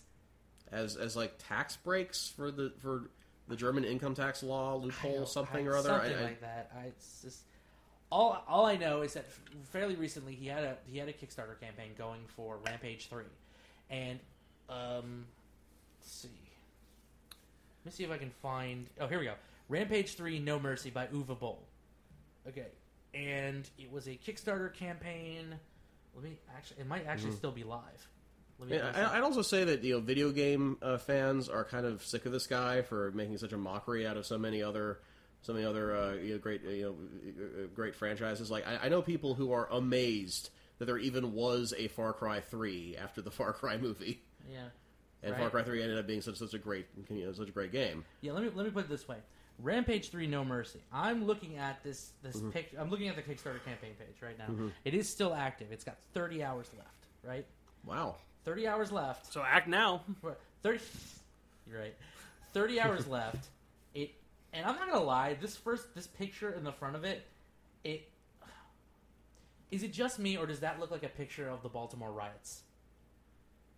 Oh. Well, you know, he he has. You see, that's the thing is that he's not. Um, it- it's not like he exclusively makes video game movies. He actually uh, has tried to be topical, which is why he did a Occupy Wall Street movie in which uh, in which the the brother from Prison Break uh, basically jackhammers a bunch of CPAs on Wall Street with an assault rifle. Yeah. Well, I mean, I, So this- it- like I said, this is just me saying. I just saw that picture, and Mm-hmm. I just saw that picture, and just, tell me Uh-huh. does not does Uh, I wouldn't put it past you. Yeah. yeah. Okay, so it's just it's a it's it's uh, it's uh, I, I hope it's a cop. It would be hard for me to say no. Yeah, it's a, it, it looks like it, it looks like a cop jacked out in full full body armor and holding an Uzi, or at least I think that's an Uzi. Yeah. I think it's an Uzi. Okay. So, anyway, it says be part of the action as we raise the final amount needed to fund the explosive conclusion to Uwe Boll's acclaimed Rampage trilogy. I, I was just like, okay, I know some people who like the first Rampage. I've seen it. You know, tec- technically, it's a pretty well made movie.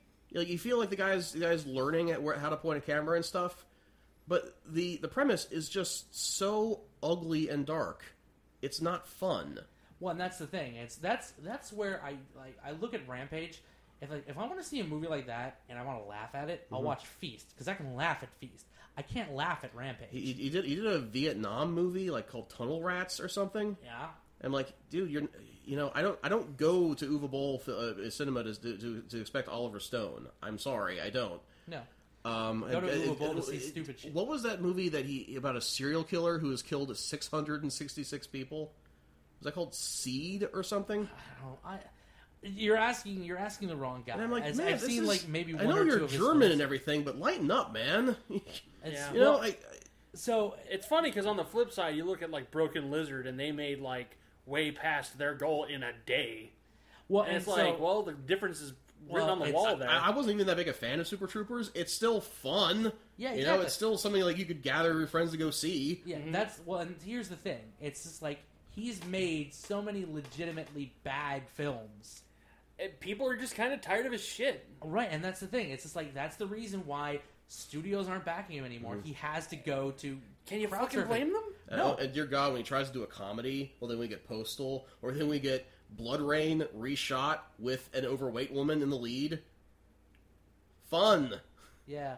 Well, the reason I bring this up is because again, again, this this Kickstarter campaign has only got 30 hours left on it, and they needed to make 55,795. Let's say 55,794 euros. I guess to finish hmm or whatever. They've only made 31,847. You know what? That's So not even a tenth No, what no, they needed. no. They're they're about two thirds their goal. Thirty-one thousand eight hundred Oh, seventy-four. thir- oh, I thought you said. I thought you said. I'm sorry. No, you're fine. Yeah. Don't worry about it. I so That's- he apparently put he put out two videos. I think it was two days ago, yeah. and it's, I'm, gonna, I'm gonna go ahead and just play this one for you and just see. Tell me what you think. So this one is this one. Uh, I'm not going to lie to you. The title of this video is called "Fuck You All." I'm not even kidding. So that should at least give you some indication of how he feels about this. Ooh, edgy. Ooh. I'm gonna go home and listen to my Linkin Park albums. Ugh, fuck you guys. Ooh. Anyway, hang on. The he tried loading. so hard. and got so far. But in the end, Didn't even matter. Ugh. Um, Dude, dude. So here's Uwe Boll, and uh, that is the last update. We have only four days to Oh, hang on. oh, he, he walked out of the video. that dick! you know what? Fuck that guy. with the Rampage campaign, and that was my third campaign now uh, after Postal 2 failed, after Indiegogo for Rampage 3 failed, and now Kickstarter failed too. And uh, basically, my message is fuck yourself. Because that is so fucking absurd. What retarded amateur idiots collecting money on that absurd websites, you know? We get approached by people like Kickstarter. Do it, do it. And you have hundreds, thousands of people contacting you to make a fast dime to say, I Anyway, I, I don't. I don't even think I need to finish that because he's basically just sulking over the fact that no one wants to watch another bullshit film he makes. Mm-hmm. And he's just like, okay, yeah, your fans are putting up the money, and yeah, you're not gonna get it because guess what? You didn't make enough. Sorry, hmm. Uwe. No, I feel like the word retard actually sounds uglier when you say it with a German accent. Hmm. I'll agree with you on that. Uh, I mean, I don't, I don't understand what his problem is. It's like, if you fail one campaign, okay, fine. You fail two campaigns, that should be an indicator that maybe people don't want to see what you're putting out. And then to do a third campaign, and the campaign not even be over yet, and you basically tell everybody Because that's the thing. The people who are going to yeah. see the people who are going to see this are either a people who have contributed to your project, or b people who might contribute to your project because they have to be fans of yours to see this shit, and you say "fuck you all." I, that is the mitigating factor right there. Like, what is what is wrong with him? I mean, maybe he thinks that reverse psychology would work, but Well, it didn't. He's obviously not going to make that money. Hmm. What? Did... Like, thou hast offended me, sir. I shall be giving my five dollars to those folks from Rare who are making an iguana and a bat game. Goodbye. yes, yeah, throw your money to that. Yeah, Please. Just, ugh. Seriously, it's just like, like the first, first thing. I, honestly, I'm not gonna lie. The first thing I heard when I heard about this, his Kickstarter, I was like, he's making a. There's a Rampage three. He's making another movie. I was like, I didn't even, I didn't even know there was a Rampage. I didn't even know he was still around. I was dimly aware there was Rampage 2. I did not go out of my way to see it. Yeah. Okay. Well, that should explain all the. I mean, so, I, I mean, really, what else can you like? Apparently, in this, the, that was just the first video he put out. Apparently, the second video, he's like going off on just Hollywood in general. I'm just like, and you're burning what bridges that might pull you back. Yeah, keep digging that grave, Uwe. Seriously, Whatever. like I mean, whatever. You know what? It's he obviously doesn't give it. I mean, he like literally says like, I've made enough money, I can just play golf the rest of my life. I, Like, I'm, I'm sure he Well, knows. I'm, I'm sure he knows what he's doing. He is a doctor. Mm-hmm. If you've made enough money, then why the fuck is this even an issue? Oh no, he's made Whatever. enough money to live off of the rest of his life. He doesn't want the he doesn't want to cut into his own profits to fucking finance this. All right, well, Brian, don't ask questions. You can't do that. Just you'll you'll go crazy. yeah, I guess so. You know what's funny? But this sort Die of, on the sword for your art, man. Come the fuck on. well, and this sort of points out something a even if major it's difference. shitty, it's your art. Yeah, but Die- here's the thing. This points out a, a key difference in filmmakers. Like, take somebody like Tommy Wiseau. Tommy Wiseau's work is universally just god awful. it's not great and it's constantly mocked right but yet he hasn't stopped making material No. even though god knows we'd like him to Mm. I mean, you know, But, God, I mean, but God, God bless him. He thinks he has an actual shot at winning an Emmy this year. hey you know what? And you know what? yeah. For your consideration the neighbors for emmy. For your consideration, huh? huh? You know, anyway but it's but and so you look at that and again it's it's constant it's a constant barrage of he's getting he's getting his his his life's work at this point basically dumped on yet he hasn't stopped. Hasn't stopped. Won't stop yet Uwe Boll has a couple failed kickstarter campaigns and it's like it's not even like oh it's it's like it's a failed campaign what do you do well is the movie gonna live or die by this campaign? Like, are, is it not gonna be able to be made if this campaign fails? Or are you just simply going like, "Hey guys, you know, we need a little extra to be able to finish this movie"? How much of this movie is fucking shot? I was gonna say, if you seriously know- were able to shoot Rampage three on fifty five thousand euros, then seriously, if you can't make that much, then just stop. Please, just stop. just no. I mean, when when James Cameron is like physically unable to make a movie with less than 200 million, and he can at least at, at least crank out something with like a for like a hundred thousand, Yeah, you still have a chance. yeah, it's, it's yeah, exactly. It's just like it's not the end of the world, but yet he's just like, you know, what? fuck all of you. I just it's fucking bullshit. You you retarded. I'm just like, What oh, he's not You realizing. sounded a lot like Tommy Wiseau right there. I know that's that, right? I can't I can't do it. They betray me, I- and I don't care They anymore. betrayed me. I don't care anymore. I'm sorry. It's just I listened to the voice in that. Listen to the voice in that video and tell me it doesn't sound like Tommy Wiseau. Yeah, I mean, I'm sorry. It's just I don't know what it is. It's just now I'm just every kidding. I European love you accent just Johnny. melds into that. I'm sorry, Now the um, but yeah, it's so yeah. Uwe Boll, big crybaby. How are you seriously? How are you going to tell fuck you to the? We've already separated the people who have seen his shit and said, "Oh, that sucks. I'm not watching it again."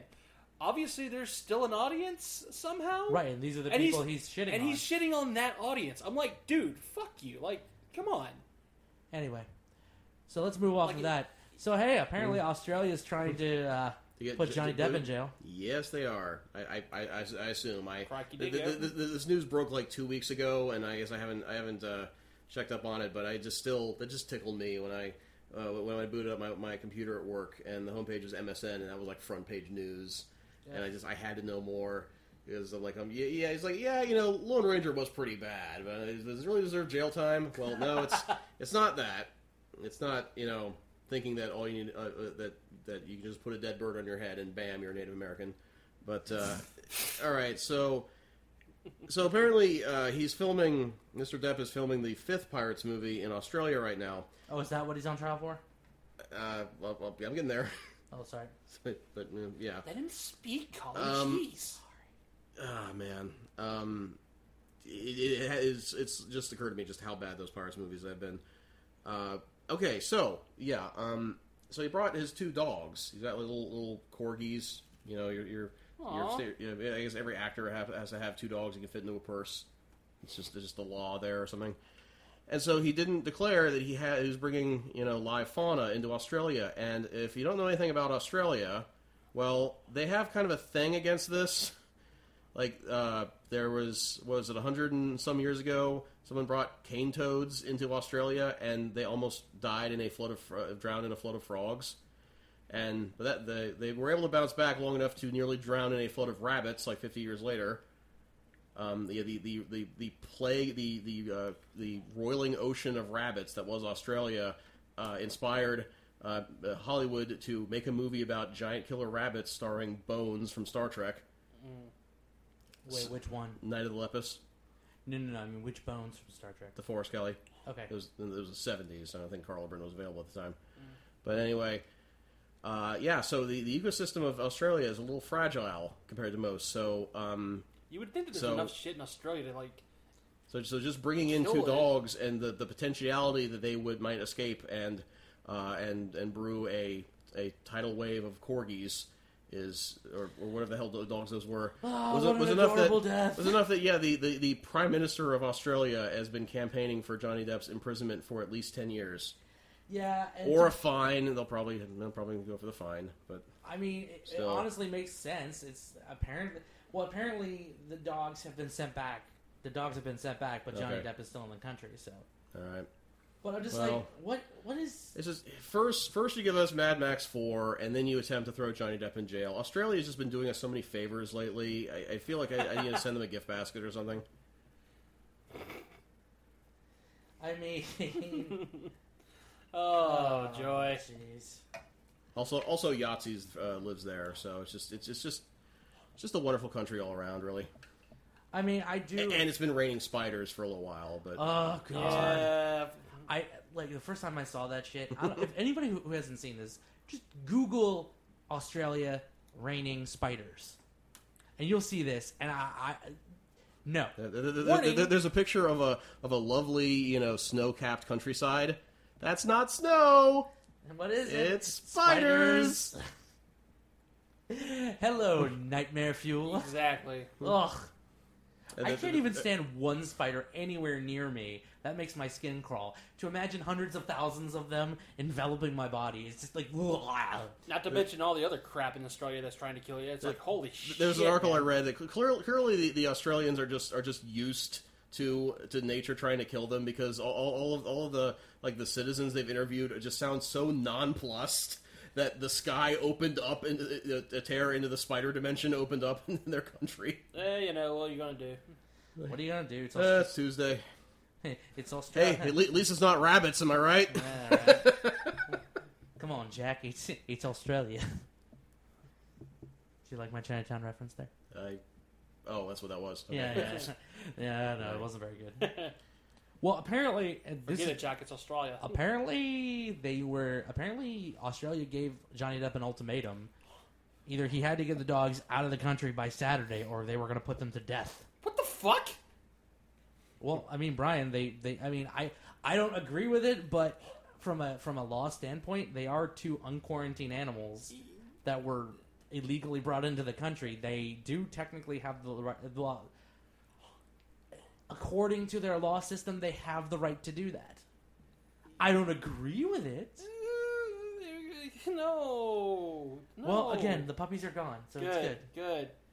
Johnny Depp saved the puppies. Um, well, what's oh God, what is his wh- it's Tony something. I can't remember the guy's name. Tony. Uh, Abbott. Tony. That dude is a fucking asshole. He is. And not just for this. I mean, there's a hundred different other reasons. Watch, uh, watch last week tonight with John Oliver if you want to know some of the others. But he is he is a tool of the highest degree. But I just ugh, ugh, ugh. Anyway, so yeah, The Rock's gonna be Jack Burton in the new uh, in the reboot of uh, Big Trouble in Little China. I'm somewhat afraid that in this in this version of the story, Jack Burton might gasp and horror be the hero of the story. Wow, that would suck. Mm-hmm.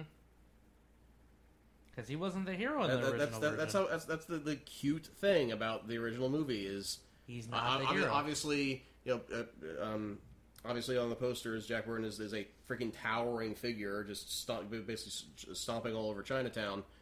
And but but in the film he's the sidekick of of Egg Shen. He has like no reason to even really be there. Well, I was gonna say like the Uh, hero. I think they like someone stole his truck or something. No, it, yeah, the it honestly the hero in that film is Wang Chi because his, his girlfriend was Mm-hmm. oh, oh, oh, yes yes that's right Egg Egg Shen is like the Obi Wan to Wang Yeah. Luke Yeah, yeah, and, and basically Jack Burton is the Han Solo. Yeah, yeah, I, uh, that, that's that's perfect. Yeah, I can totally see that. There you go. Totally. And Kim Cattrall is their Chewbacca. I wish there was a better analogy.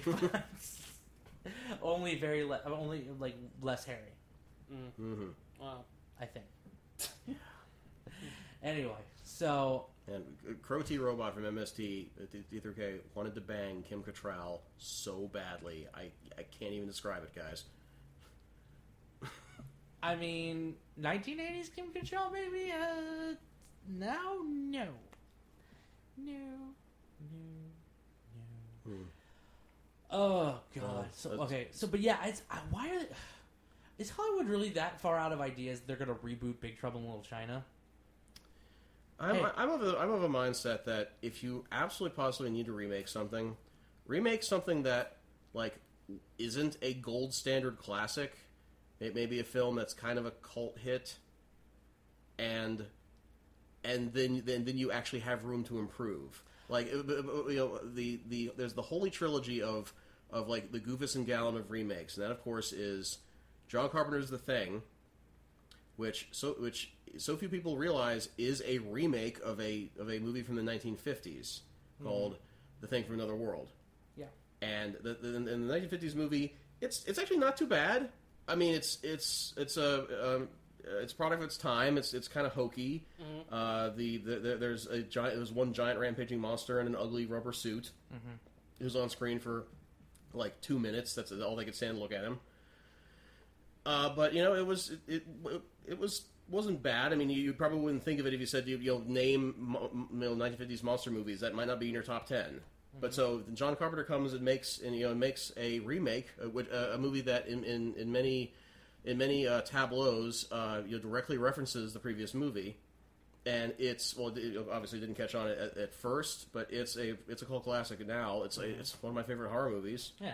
And then lo and behold, they try to remake that again, or at least have essentially like a, a prequel about the Norwegian camp, starring Ramona Flowers, and it's a complete travesty.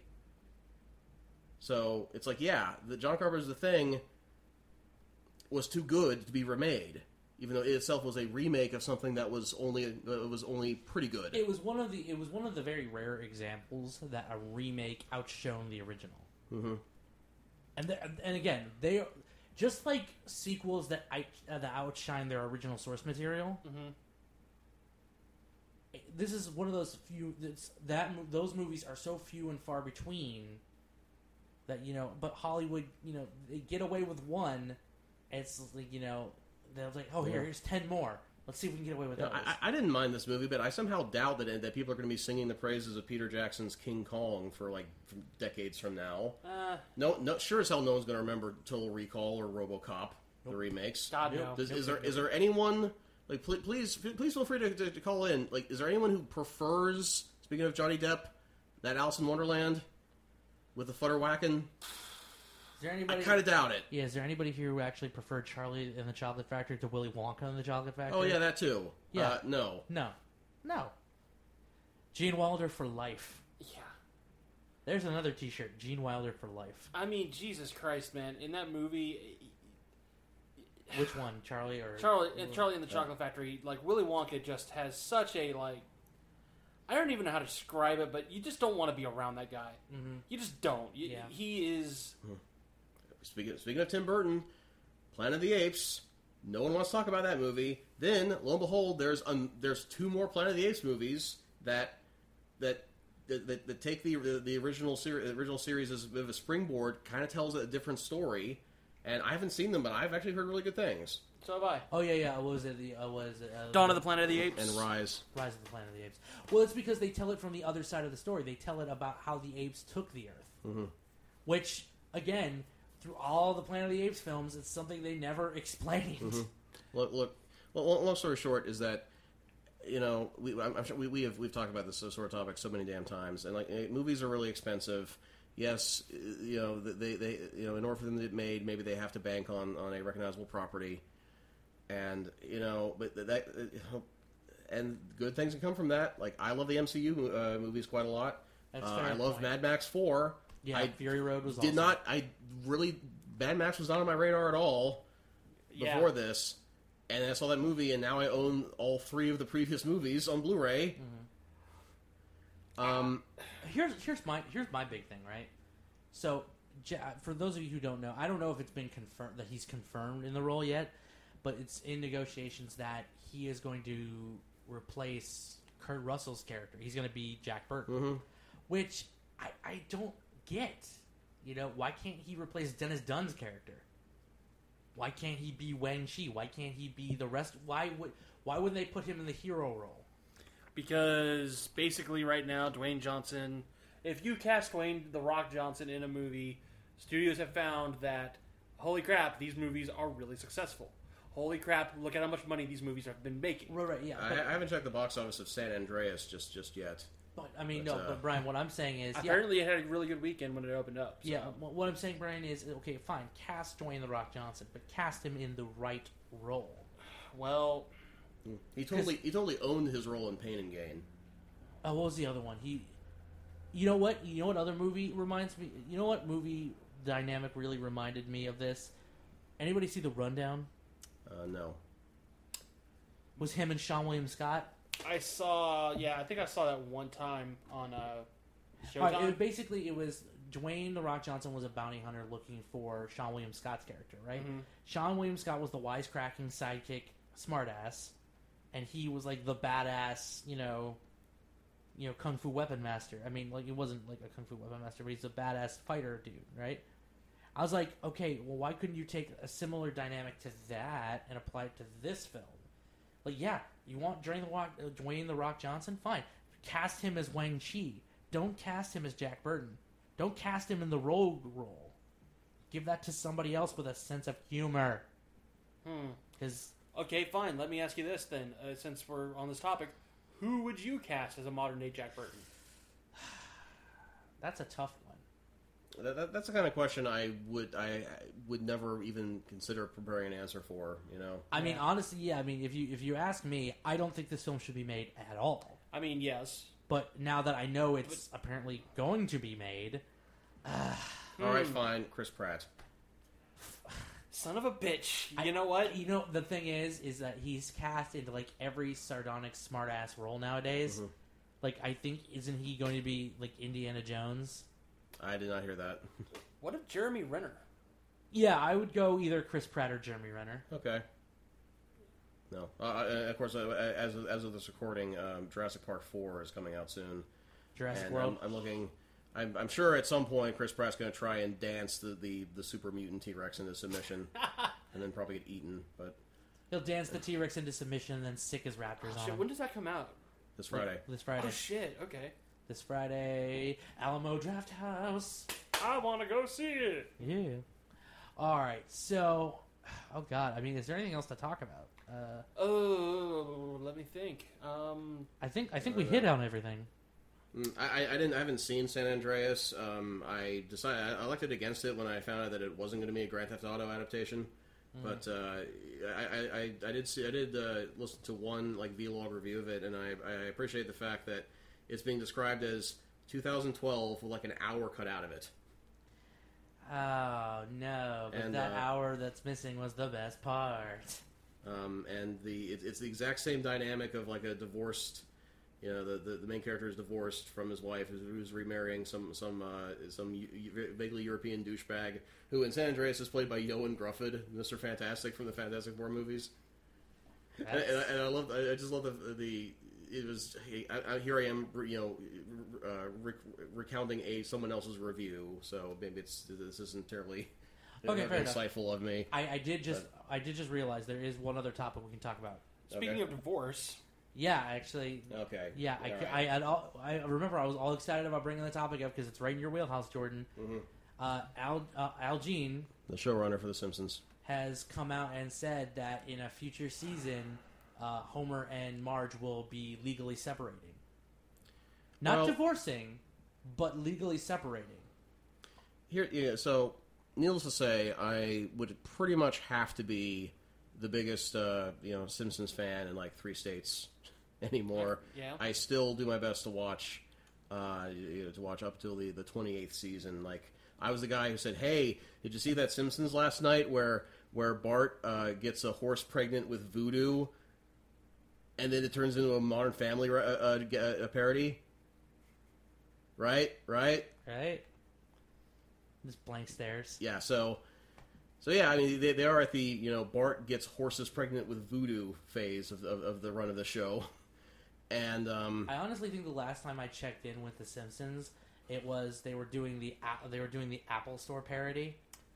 That was the last time I bothered. the last time I really checked in on The Simpsons, it was that Flanders was getting married to Edna Krabappel. yes, and you know what? I actually watched that string of episodes because I thought, hey, that's actually mm-hmm. kind of cool. So did they did they get married? Yes. Yeah. And then Marcia Wallace died, and we kind of had to drop that that plot line. Oh well. And I'm like, Jesus Christ, man, poor Ned. He's like Job from the Bible. I, I don't think they ever. They, I, I, it's not like that they killed off um, uh, uh, Edna in the in the the continuity of the series. They just she's just not mentioned anymore. Yeah. I guess because that would that would be kind of that would be a little too cruel for Ned, wouldn't it? Yeah. Um, and now with okay, all right, so getting back to what you said, Yeah. I feel like The Simpsons might actually benefit from like a season long arc because you know that, that's that is sort of that is very in for TV shows now, right? Yes. And they recently announced that they're no longer going to be releasing any more full seasons on DVD because there is a dedicated streaming service uh, on, on like Fox.com to just just just watch every Simpsons episode, uh, you know, whenever you want to. So, Yay. well, you're, you're not Well, I'm sorry. Um, let me you're not gonna, you're not going to run out of material, are you? No, I mean, But, uh, uh, so here, let me ask you this though: Is it a paid service or is it a free service? Uh, I think it's paid. Well, I haven't actually looked at it myself. because be- my, all right, my- to be my- honest, my, it's my, my, my uncle's very studiously uh, t- videotapes them all, so that's how I watch it. I was gonna say, yeah. To be perfectly honest, though, it's 28 seasons of television, so okay, I, can, I, can- I guess I can live with It's a paying a fee, small fee for that. it's a lot of TV. Yeah, I know. And uh, so, I, I, when, when you first mentioned this to me, and, and and and amazingly, I did not hear this beforehand. You had to mention this to me right before we started recording. yeah. Um, Your reaction was great. I feel like okay, uh, I'm glad you liked it. Uh, I feel like they could make like a season long arc out of this. Yeah, they should. I mean, I've heard rumors that it might just be, you know, they were like, well, like some reviewer on YouTube on Yahoo was like, well, it might be um, a single episode, and I'm, I'm kind of hoping it's not. I, I, I would I would hope they would not use this as just a throwaway episode. It's like, oh, they're separated. Oh, uh, they're back together. Frankly, they've done that a lot. I know that's what I'm saying. You, remember the the gun episode, um, where, Mar- where, Mar- where Yes. uh, Marge left him once he started opening, uh, you know, cans of beer with his gun, yes. and um, the Simpsons movie re- greatly evolved like a separation, right? right, and After he just after he destroyed the town with a silo full of pig shit. Right. I, I guess I, am not going to make that mistake when I get married. Nope. I just, I guess the question is: Is it? Are we? Are we going? Are we going to see a divorce? Are we? Are they going to stay separated, or, or are they just? Are they just going to leave the show on this like massive cliffhanger? Hmm. Is it weird that I actually feel like that, that would be a pretty natural evolution of the Simpsons story? I mean, Homer is a really horrible person. Yeah. Oh, Kinda I just- is. Ugh. You know, I just realized something. Because you know what would happen? Without Marge in his life, Homer's life would just like quite literally fall apart. Pretty much. I'm just saying, I would really hate it if The Simpsons just ended with Homer's death and that's how they ended it. I feel well. I mean, I don't know. I, I guess you can't. You know, you can't say, well, they've done all these episodes that are set in the future, so there's no way that Homer could die, because you know, there's really no basis for that Yeah, necessarily. that's yeah. I mean, most of those most of those future episodes were like what one offs mm-hmm. of things that didn't happen. So mm-hmm. you know, so it's I'm just I'm just saying it would it would be really oh god how do I put it? It would just be if I, I guarantee you no if like if that permanent if that separation stayed permanent, Homer would be dead in a season or two. Funny enough, the synopsis I read was that he's got like a therapist or something, and he starts falling in love with her. Pass, Mm-hmm. hard pass. I was like, "What the fuck?" hard pass. I'm pretty sure the, the first Simpsons episode that took place in the far future, uh, Maude was alive in that. Yeah, so that should Oops. Yeah, that yeah, that should tell you that should tell you everything there. All right, so I honestly I'm not a fan. Well, it's, how do I put this? If it's done correctly, it could be an interesting way to end out the Simpsons because they're only renewed for like what two more seasons, Two more seasons. So, uh, up till their 30th. and then they're gonna do a movie supposedly. Oh, really? Another movie? Well, they're supposedly saying they want to do the the a second film. However, if they're only, I mean, without Harry Shearer, I don't know. That's probably up in limbo at this point. I mean, who's to say that he couldn't come back for the movie? He did. He said he doesn't want to do it anymore. Well, um, they offered him more than enough money to stay on for the last two seasons. He was like, "No, I don't well, want it." who's to say that he didn't He wouldn't want to do the seasons, but like, hey, I'll I'll pop in back in for a movie. I don't know, but Well, maybe. Once again, I'm pretty sure Harry Shearer said that. yeah, I'm pretty sure he all said right, it, but fair whatever. enough. So, so you know, be on the lookout for that Simpsons. Uh, when's the next season start? Do you know? I, I guess I'm not that that big a fan, am I? I honestly don't know. I know. I mean, that I just heard about this news like Like, two days ago. So right? I I'm- haven't I haven't actually had television in like eight years now, so I, Like what? Like- I, I I'm not really used to when seasons begin and end anymore. Probably like August or September or something like that. That's That's, usually when the that's, fall season that's when. TV seasons start. Yeah. Uh, Actually, classically, for a long time, the Simpsons episodes, the, uh, the Simpsons season started at the beginning of November because they they kept getting preempted by like football on Sundays. So that, that, that, that was really odd about how, how the Halloween uh, uh, how the, all the Halloween episodes would be airing like November fifteenth. That's true. All right. So honestly, I think that's everything we wanted to talk about tonight. Well, there is one last thing. And, Of course, there is. There's always. Um, another Simpsons announcement, and it's not nearly as like shocking, but in a Treehouse of Horror episode, apparently Sideshow Bob is finally going to get to kill Bart. oh yeah, I did hear about that. Oh Did you hear about that? no, I hadn't. Good, good for him. He's earned it. Yeah. I mean, it's we're at least approaching 22 seasons where he's had to put up with his bullshit. Mm-hmm. Like, cause like the first the first attempt was in what season three? Uh, well, technically, the you know uh, uh, yeah, Bart ran afoul of, of Sideshow Bob in the first season oh, when okay. he tried to kill Krusty. so not- 28. I'm sorry, not try to kill him. He tried to frame him for robbing the Kwik-E-Mart. Ah, so twenty eight. It was an amazing makeup job that he somehow sculpted himself to look like Krusty the Clown. Like, where did that hair go? Aye. You know, as, was, that, was that like a latex mask or something? They, they, It never, ha- they never really have been. explained that. Well, it would have added more weight to the head area, which if you look at Sideshow Bob and Krusty, And then it was the third season when he tried to kill Selma, and it was the fifth season when he said when he decided to cut out the middleman and try to kill Bart. right? I still And then love like his. every every three seasons thereafter. I still love his tattoos from uh, what was it, Cape Fear? Oh, oh yeah, love. Uh, there, was, there was love L U V printed on his th- three knuckles on his Yeah. right hand, and the left hand was uh, hat with a with a uh, line over the A for the long A sound. Yep. Hate. And then it was what was it? There's uh, a die Bart die on his on his uh, His stomach chest, on his yeah. chest. He's like, no, no, that's that's German for the Bart, the. and the, the juror said, "Well, if he, if he speaks German, he can't be a bad guy." We've been really hard on the Germans tonight, haven't we? And I think we're gonna end it there. Oh. All right. So from everybody at Castwave Studios, thank you for listening. I'm Colin Kakamas, I'm Brian Massey. and I'm Jordan Hazelwood. and you're boldly going nowhere.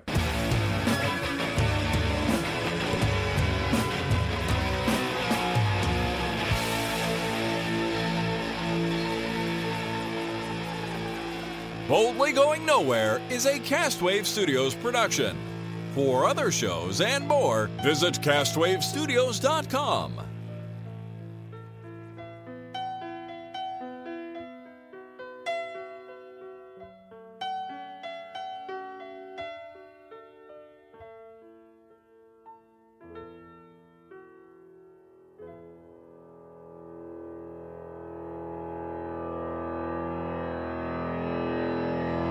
Wow, that sounded great.